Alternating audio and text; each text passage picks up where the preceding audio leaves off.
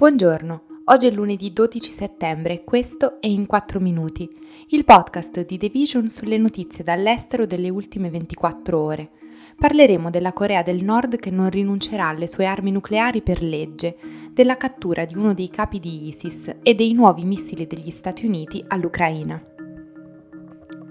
Dalla Corea del Nord Kim Jong-un ha fatto sapere che il paese non rinuncerà mai alle sue armi nucleari, dal momento che la leadership del regime ha codificato per legge il suo diritto di lanciare attacchi nucleari preventivi. Significa che il Parlamento nordcoreano ha approvato la legge che autorizza i militari a usare armi nucleari automaticamente e immediatamente in caso di un attacco imminente contro la sua leadership oppure oggetti strategici importanti nel paese. La legge aggiorna le regole di Pyongyang su quando le armi nucleari possono essere utilizzate, anche in risposta a un attacco con armi di distruzione di massa o in caso di crisi catastrofica che minacci l'incolumità del popolo nordcoreano. È nella stessa Costituzione del paese che si legge il proclama secondo cui questo è dotato di armi nucleari.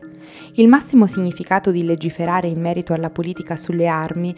e tracciare una linea irrecuperabile in modo che non ci possano essere contrattazioni sulle nostre, ha detto Kim Jong-un in un discorso all'Assemblea Popolare Suprema, l'organo che fa le leggi in Corea del Nord. Secondo i funzionari di Seoul e Washington, Pyongyang potrebbe riprendere presto i test nucleari per la prima volta dal 2017, quando il Consiglio di sicurezza delle Nazioni Unite ha imposto sanzioni economiche al regime nordcoreano in risposta proprio allo sviluppo delle sue armi.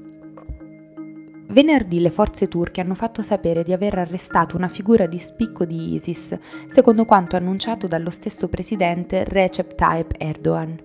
Il comandante, nome in codice Abu Zaid, è stato catturato in Turchia in un'operazione condotta dalla polizia e dall'agenzia di intelligence turca, dopo che i suoi collegamenti tra la Siria e la Turchia sono stati seguiti a lungo e che è stato reso noto che l'uomo fosse entrato illegalmente nel paese. Il vero nome di Abu Zaid è Bashar Attab Ghazal al-Sumaidai ed è stato identificato da un rapporto del Consiglio di sicurezza delle Nazioni Unite pubblicato a luglio come uno degli alti dirigenti dell'organizzazione terroristica.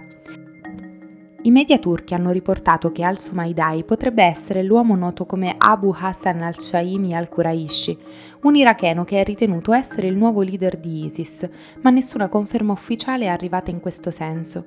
Dopo una rapida e violenta ascesa nel 2014 in Iraq e in Siria, che l'ha visto conquistare vaste aree di territorio, l'ISIS è crollato sotto un'ondata di offensive kurde e occidentali. Fatto ritirare nel 2017 in Iraq e due anni dopo in Siria, tuttavia, le sue cellule dormienti continuano a compiere attacchi in entrambi i paesi e nel mondo.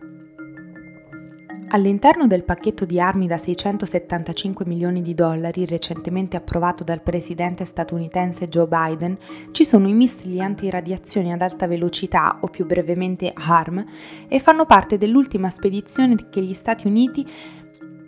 ha inviato in Ucraina a sostegno della guerra in risposta all'invasione russa.